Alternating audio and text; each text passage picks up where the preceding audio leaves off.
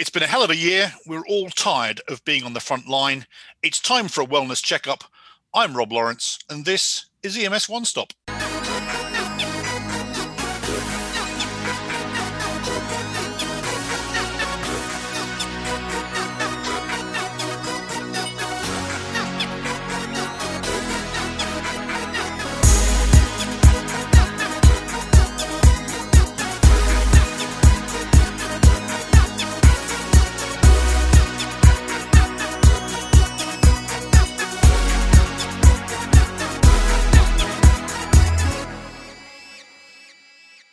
Welcome back to EMS One Stop. And the subject of the day is wellness. And for this week, I'm taking the week off from writing and narrating because I'm preparing a year in review article, which should be out next week. So, to fill the gap, who better to have than someone that needs no introduction to talk about wellness? And that is my good friend, Mike Taigman. As I say, he needs no introduction, but I'll give you a little bit of background. Mike is the improvement guide for FirstWatch, a company which provides near real time monitoring and analysis of data, along with performance improvement coaching for EMS agencies. Academically, teaches improvement science in the Master's Healthcare Administration Interprofessional Leadership at the University of California, San Francisco, and the Emergency Health Services Management Graduate Program at the University of Maryland. Uh, Mike also is hosting right now the amazing Conversations That Matter, and we'll talk about that uh, at the end of the show. But first of all, thank you for joining me on this kind of overcast afternoon in California. It's wonderful to be with you, my friend for this show, I don't get to do anything apart from ask you the questions, and I really like doing that, Mike, because I'm taking the week off. But you're going to start off by giving us a narration of your five-step wellness checkup. So, are you uh, are you ready, Mike? Absolutely. So, uh, over to you for the narration. Three decades ago, a friend of mine, W. Mitchell, was riding his 350cc motorcycle in San Francisco when he was hit by a car that ran a stop sign. His motorcycle hit the ground, the gas cap popped off. He was drenched in gasoline and was instantly engulfed in flames. He survived, even though 60% of his body had third degree burns that fried his face and burned off all his fingers. After more than a dozen surgeries, Mitchell was discharged to figure out how to live with his new look and abilities. Not one to let setbacks define him, Mitchell got his new life together started a few companies, and became a private pilot. After earning his instrument and commercial pilot rating, he was flying a group of friends from Grand Junction, Colorado, back to San Francisco. His plane crashed shortly after takeoff. Fortunately, the full fuel tanks did not rupture and there was no fire. Everyone lived, but Mitchell fractured his thoracic spine transected his spinal cord and was paralyzed from the waist down. While in the spinal cord rehabilitation hospital, he learned how to use a wheelchair, get in and out of bed, take care of himself with his new disabilities. Since his legs no longer worked, they cut off his toes and attached them to his hands to increase his function. During his stay in the rehab facility, he met a young man who, he, who had lost the use of his legs in a rock climbing accident. The man had been an athlete, an outdoorsman. For him, losing the use of his legs resulted in severe depression and active suicidal thoughts. Mitchell wheeled his chair up next to the young man's bed and said, You know, before I lost the use of my legs, there were 10,000 things I could do. Now there are 9,000. I can either focus on the thousand I've lost, or I can get busy doing some of the 9,000 if I can do only 10% of what I have left, I'll have lived one of the most incredible lives ever. As the craziness of 2020 ends, I'm choosing to focus on the things I can do. Managing expectations. It seems like the beginning of 2020 was a decade ago. Friday, March 6, 2020, I arrived at Los Angeles International Airport from what turned out to be my last EMS conference of the year or maybe ever. During the conference, we were just starting to hear about COVID 19. We'd greet lifelong friends with an elbow bump and then more often than not go in for the hug, even though we knew we weren't supposed to. Shortly after arriving home, I learned that someone I'd had a beer with in the hotel bar overlooking Tampa Bay had been diagnosed with COVID 19. He would die a few weeks later. When we first started learning about COVID 19 in March, my wife asked, So, how long do we have to stay home on quarantine? Is it 14 days? Is that right? I said, Well, we should really plan to hunker down until Christmas. Then it will seem like a bonus if we get out earlier rather than just hoping every day that it will be safe tomorrow. She didn't like hearing that, but we lived up to it as a family and figured out how to work Zoom school, stay connected, and have fun while keeping ourselves virus free in our little pod. As May rolled around, I'd been attending daily webinars about COVID 19, reading all of the medical literature on this confounding disease, and I said to my wife, You remember when I said we should plan on being hunkered down until Christmas? You'll notice that I did not say which Christmas. I talk with a lot of people who ask when this will all be over so we can get back to normal. When I tell them I think it's going to be five years or so before we can gather in large, close groups unmasked, they recoil in horror. My friends who are musicians, run restaurants, and coordinate EMS conferences are justifiably scared that my prediction means financial ruin for their job or their business if it has not been ruined already. It may sound strange, but for me, the five year prediction is liberating. When I accept that I'll have five more years of physical distancing, using masks, and washing my hands, I can focus on what's possible given these constraints. If these exciting vaccines do what they hope they will do, are manufactured at scale, distributed effectively, and administered to the vast majority of the world's population faster than my prediction, it will be a joyful surprise. For my mental health, the remote possibility of a surprise is much better than hoping things will get back to normal next month and being constantly disappointed.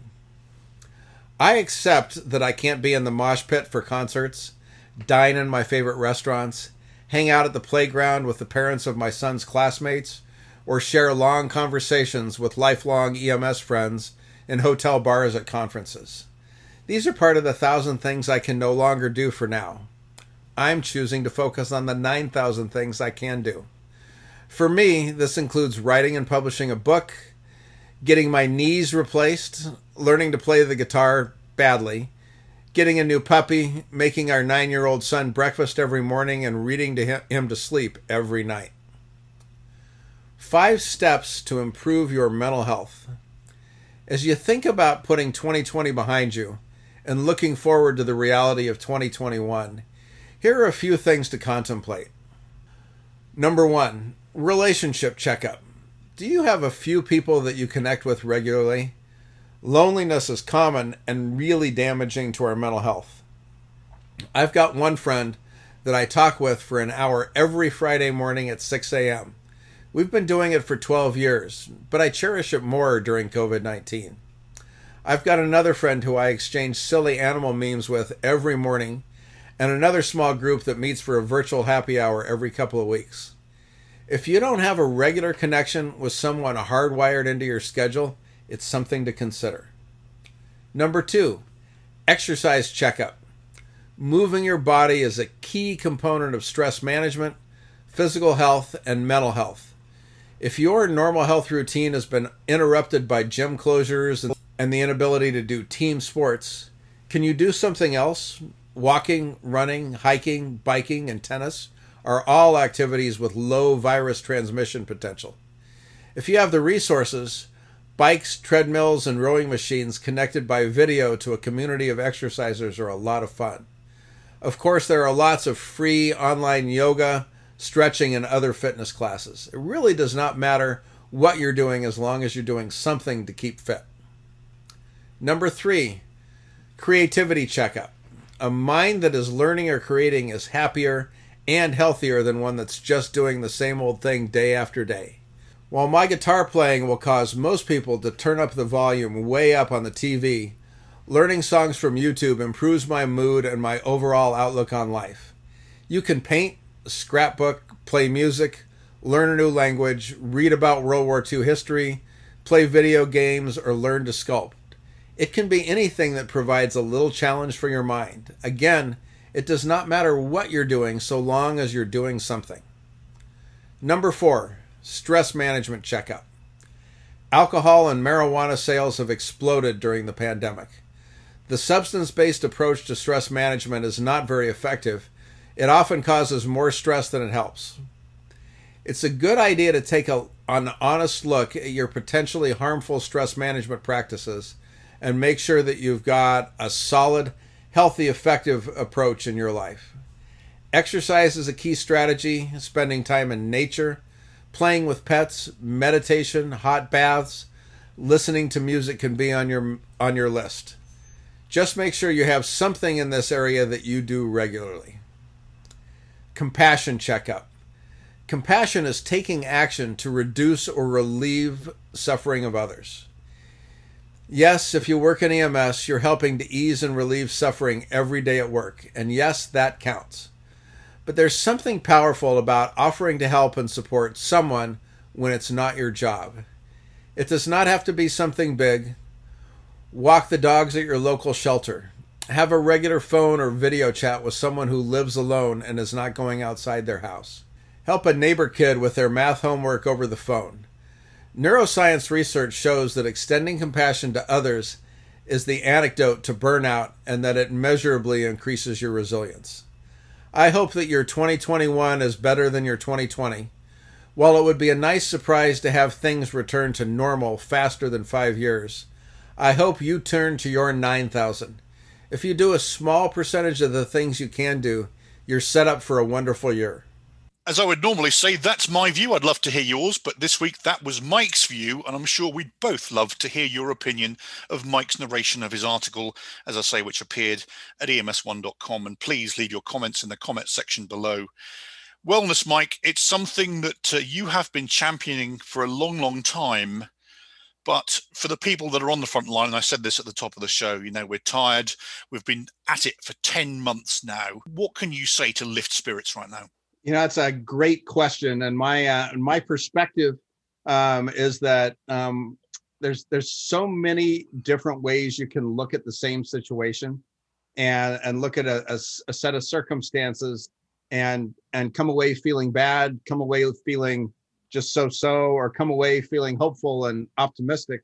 And my bias and my default is that if we can look for uh, the optimism, look for the hope, and without being Pollyannish and and and lying to yourself, um, that there there are are plenty of of good things uh, to be able to look forward to in the in the coming year. I'm going to stick with optimism because the opening part of your article this week talked about uh, your friend uh, uh W. Mitchell. Is that is that his last name? First time I couldn't quite work out who the who's the W in the Mitchell. If you ask him what the W stands for, he'll tell you wonderful. Ah, well, when in which case it's your friend Wonderful Mitchell. But again, it's one of those stories of hope and in adversity, right? And so that the, these terrible things are happening to, to to Mr. Mitchell, but he is recovering. He's coming back. He's finding clearly the positives, and you know that those are the stories that inspire us all. And when I was listening to that, Mike, I have to say I don't know if you've heard the SR-71 pilot Brian Shul do his very famous LA Speed story, where he talks about being up in up at 2,000 miles an hour and all the and they're going faster than anybody else. I'm not sure if you've heard that story, but it's a sort of very famous story. Um, I, have I've not heard it yet, but uh, well, now that, I, that I will look it up. Well, I'm going to not only put that in the show notes, but also Shul, and, and I'll give you a, the reason why I compare it to your friend Mr. Mitchell is that uh, Shul is a very famous SR-71 pilot, as I've just said, um, and not many f- people like him exist. I think there was like 70 or, or so SR-71 pilots.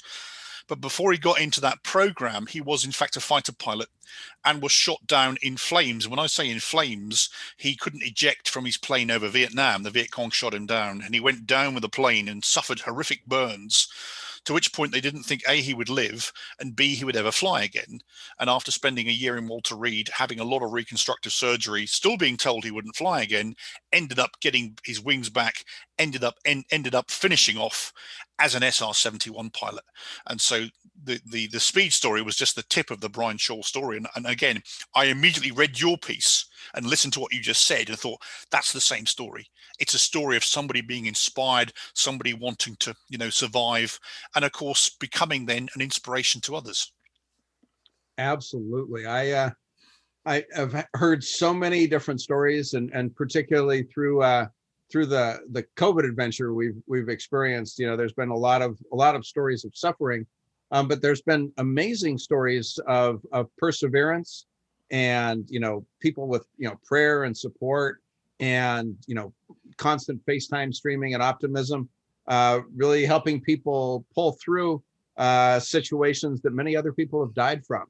Um, so that that focus on setting your eye on a goal and having the tenacity to to continue working toward it and and manifesting it regardless of what the world throws at you is, is something i i admire in other people when i hear their perspectives. And that's great. And and uh, as i say it was a great start to the story. So as a leader or indeed as you and I are as just mates how can we look after each other? How can we check up on each other? I mean you know you wrote it down but let's let's hear some of the sort of you know give us give us an example in a story with some of the ways that we can check up you know it's um it's very common for folks to say okay I've, I've listened to this podcast. I'm going to call this friend i haven't talked to for a while and call up and say you know just calling to check and see how you're doing and having the person say i'm i'm fine. And and when you when you when you've got that kind of empathetic ear you can hear that fine stands for effed up insecure needy and emotional and i'm i'm actually a mess. I'm not fine. And and being able to kind of uh, hear hear through that um, when that when that presents when you're uh, connecting with somebody and saying um, okay you're fine. Tell you know tell me a little more about what's going on and and just um, being able to to nurture them into a connection. Um, I'm just um, right now reading the the book called Together, um, which was written by the uh, the former um, Surgeon General for the United States and uh, soon to be uh, Surgeon General again, from what I understand from the from the Biden administration, and he uh, really um, talks about the impact of loneliness um, in our world and and disconnection, and um, and that kind of issue of of polarizing that has happened with our our political situation in, in the United States. And um, I was listening to, I know I'm rambling a little bit, but I'll, I'll connect the dots here. Um, Don let, me just, let me just stop you there. You are Mike Taigman. Your rambling means everything to everyone. So keep rambling, keep rambling, sir. Keep rambling. I want to, I want to be you when I grow up, right? You're so kind. I appreciate that. Um, it's a, it's a load of BS, but I, I will take it anyhow. So um, I was uh, listening to the keynote speech that Don Berwick, um, who was the founding uh, president oh, of the uh, Institute for Healthcare Improvement, um, ran the Centers for Medicare and Medicaid under the Obama administration as one of the the most respected uh, thought leaders in the in the world of healthcare, and he was doing his uh, keynote speech at the Institute for Healthcare Improvement's National Forum uh, this week, and um, he he basically started off by talking about um, you know the political divide in this country and uh, highlighting this uh, organization um, that uh, started with a, a, group in Massachusetts in the 2016 election that close to 80% of their community voted for Hillary Clinton. Very, very strong liberal democratic community in Massachusetts. And and there was a, a community in uh, the coal mining uh, areas of Kentucky that 80% of them voted for Donald Trump and were very strong uh, conservative Republicans. Um, so the folks from Massachusetts, basically, uh, after after the election and Donald Trump became president, they reached out to the folks in Kentucky and said, you know, there's you know there's been a lot of you know kind of divide. We we want to get to know you as people, and they invited them into a, a dialogue process. And dialogue is a, a structured way of having conversations that are not adversarial. Um, they're designed to really develop new understandings and new ideas together, and it's a it's a fabulous and structured way of having a conversation. And over the the course of the last three years, um, they have developed this really deep respect and affection for each other. They've visited each other's homes and communities. Um, now during COVID, they uh, continue to visit via via Zoom and and talk about things. They haven't uh, changed their political stances um, at all necessarily on either side, but they've grown to understand and connect and respect uh, people as human beings, and that just um, provided for me a whole lot of hope uh, for all of us, and particularly anybody who's listening who might feel a little disconnected or a little bit little bit lonely.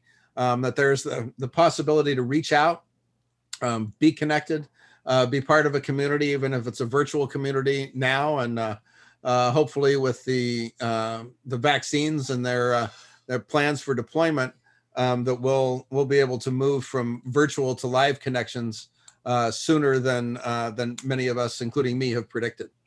Actually, you said the word vaccine, and, and for me, Mike, vaccine has been the word of the week. In fact, the last two weeks. Uh, there's a lot of nervousness. There's a lot of people, uh, you know, casting an opinion about the vaccine before perhaps they've seen the science of it. But a, a lot of people, I think, it's it could be it could be nerves, it could be indeed fear. Um, how can we allay that?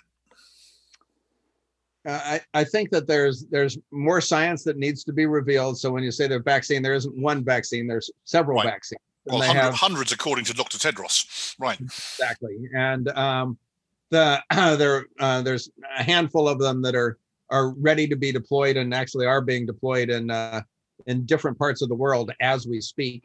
Um, and uh, I, have seen uh, recently a couple of uh, people who were part of the trials for the vaccines, um, who were um, sharing their stories of what it was like to get vaccinated, um, their description of their uh, little bits of side effects and, and those kinds of things to try to make the experience real for folks. Um, and you know, there's the there's the small percentage of people who are persuaded by science. Um, there's a bigger percentage of people who are persuaded by uh, stories and experience. And you know, I think that there's a strong desire to get to the next normal in our life and our world. And um, I, I think if people really understand that uh, getting uh, a large part of our uh, global herd uh, um, vaccinated um, is is the path uh, to that kind of next phase of our world that that will allow us to to gather in groups uh, outside of our pod to not have to wear masks all the time and to be able to share air again um, without it, it it risking us catching a deadly v- virus and disease. Right, and we want we want to get to that sort of our, our inner karma once again because right now I don't think it's there across much of the population. But of course, there techniques and things that, that, that, one can do. In your in the article there, you highlighted a number of things that people should be getting out and doing. What are you getting out and doing to maintain your sanity, Mike? When you say maintaining sanity, that that has the presumption that I have some level of sanity to start with, which is questionable if you uh, talk to the people that are close to me. Um, but I am, uh, I am, I am. Uh, we we uh, we adopted a new puppy uh, recently who has finally got all of her shots, so she can walk anywhere without risk of uh, of uh, parvo, which is uh, uh, you know the puppy equivalent of yep. coronavirus, I guess. Um, so I've been uh, been uh, taking the dog on beach walks and on uh, on hikes in the woods and uh, strolls uh, down our, our local streets has been uh, has been uh, a wonderful uh, addition to our lives. Um, I have picked up the guitar again, um, which is uh, something I, I, will never play for uh, anyone else but myself because I do not.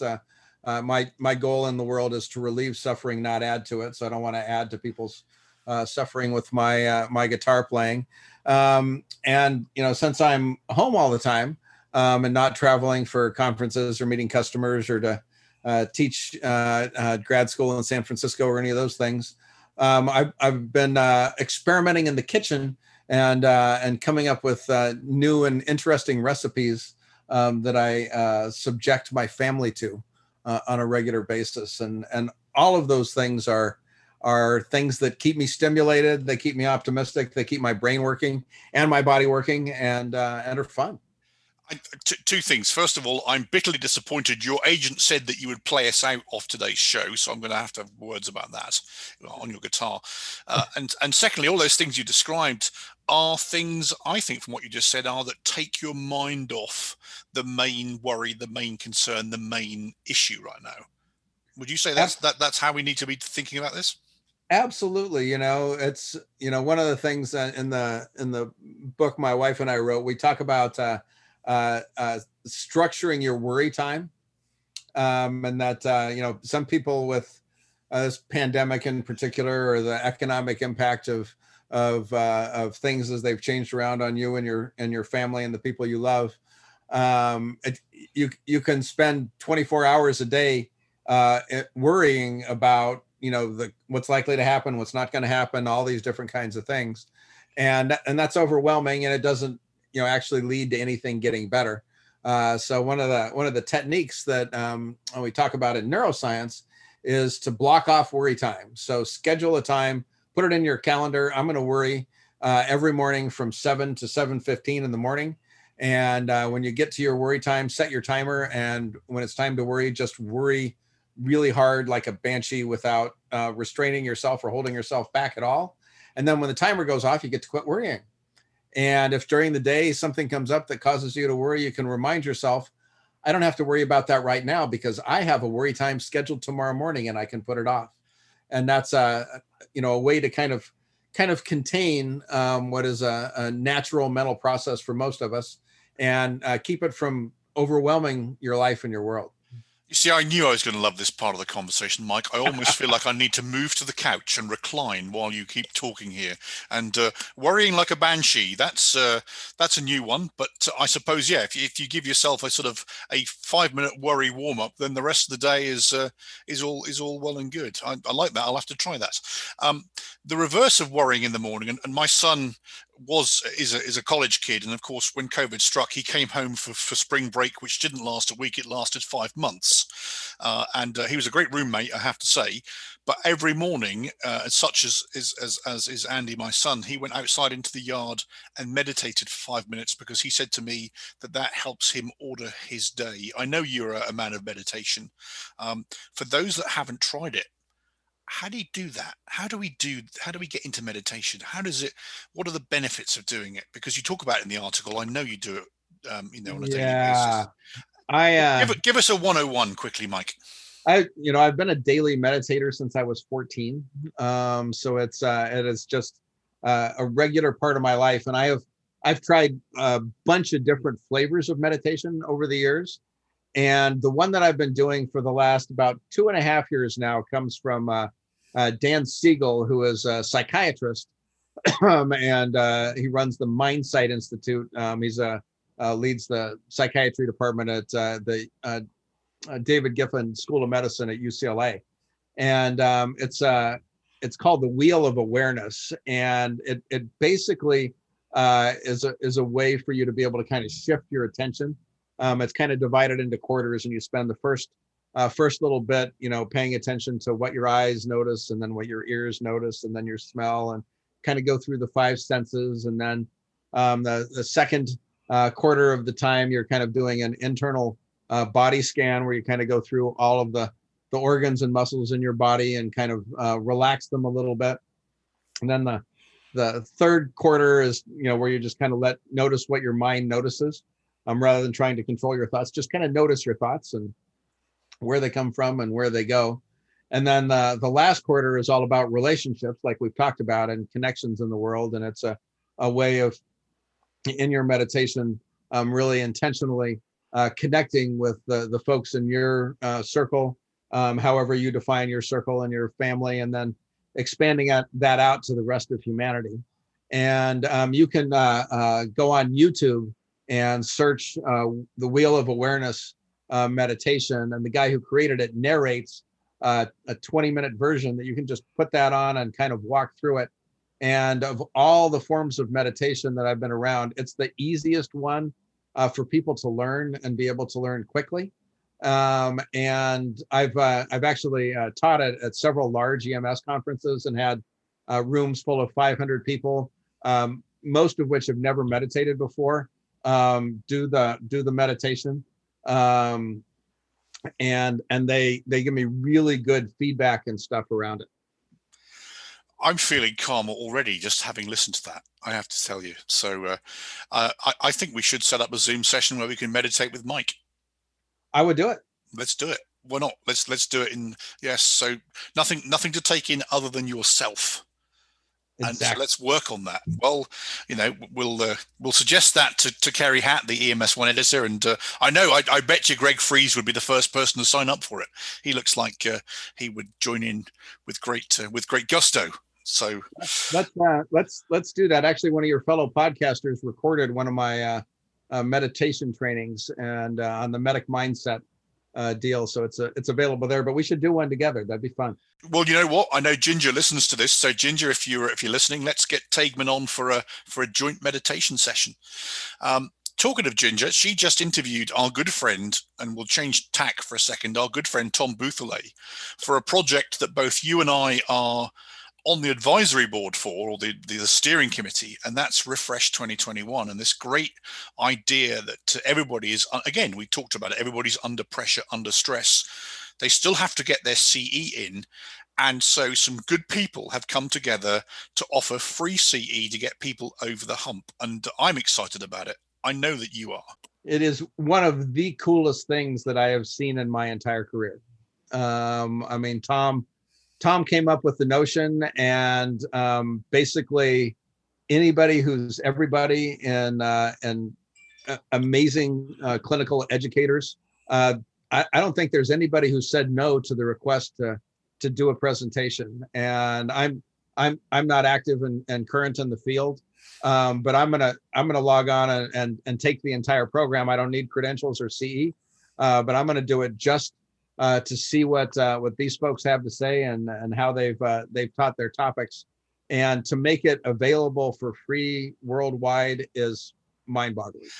And that, and that is worldwide. At the time of recording, because I fully expect this to change by the time we go live, we just passed 5,000 registrants, of which 500 were from around the rest of the world the UK, Canada, Australia, New Zealand, South Africa, Saudi Arabia, the top five um, folks that have signed on uh, but yeah, I'm looking forward to that, and it's it's a who's who from Antovi, Pepe, Slovis, Chris Colwell. Other, I mean, we could be here all day naming names, but it's really cool, and uh, I'm so proud to be a part of it, as I know you are.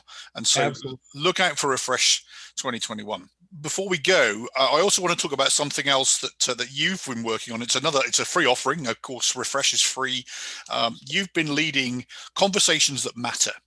Um, and I think it's again, it's the coolness of Taigman having a. It's not a webinar, and I, and I keep telling people when I tell people about this, this isn't a webinar. This is truly a conversation. People, the, the audience are unmasked, unmiked, can contribute in addition to your guests. Tell me about CTM and you know what people are getting from it you know we we we decided that we wanted to kind of uh, break the rules of of webinar stuff a little bit and and to to just have it be a little bit of a, a free form free for all and see what happened. Um, so basically, for each one of them, we pick a topic and uh, we invite um, uh, one, two, or three um, kind of guest experts uh, to join in the conversation. And we log into a Zoom that is hosted by our uh, colleagues um, at uh, Prodigy, um, an amazing, amazing partner in all of this endeavor and um, we're all on the on the Zoom screen with all the little boxes there, and we basically uh, have a have a conversation um, about a particular topic. The last one we did was on patient-centered care, um, where we had um, uh, Dr. Jeff Jarvis, who uh, most of you know, um, who is uh, an, an, extraordinary leader in our uh, industry. Uh, we had Brian LaCroix, um, who has been a, a longtime leader um, in uh, many aspects of EMS and uh, and heads the uh, Center for Patient Safety at this point. And Dr. Bill Atkinson, uh, PhD Dr. Bill Atkinson, um, who is uh, still a paramedic, um, but has been uh, in hospital and healthcare administration leading some of the most progressive and innovative collections of hospitals in America uh, for the last couple of decades, and we uh, we explored uh, the topic of what does it take to design systems that are truly centered around the needs of patients, and looked at uh, looked at the things in EMS like you know why did why does the cot face backward in an ambulance? Why do we run run lights and siren to everything? Why did 24 hour shifts still exist? All these kinds of things that are not really uh, really designed to meet the needs of patients. They're more for convenience of the organizations and whatnot. So um, they're a, a lot of fun. You never know what's going to happen. Uh, we don't have a script or anything. So far, they've all been uh, really, really rich conversations. They have, and, and, as I said at the start, everybody is on mic. If you're a member of the audience and you have something to say, then of course you welcome them in. If people are throwing references into the notes all the time, huge amounts of takeaways, and I, I think it's it's a great recipe for success. However, uh, who's uh, who's on next month, Mike? You're up, Rob.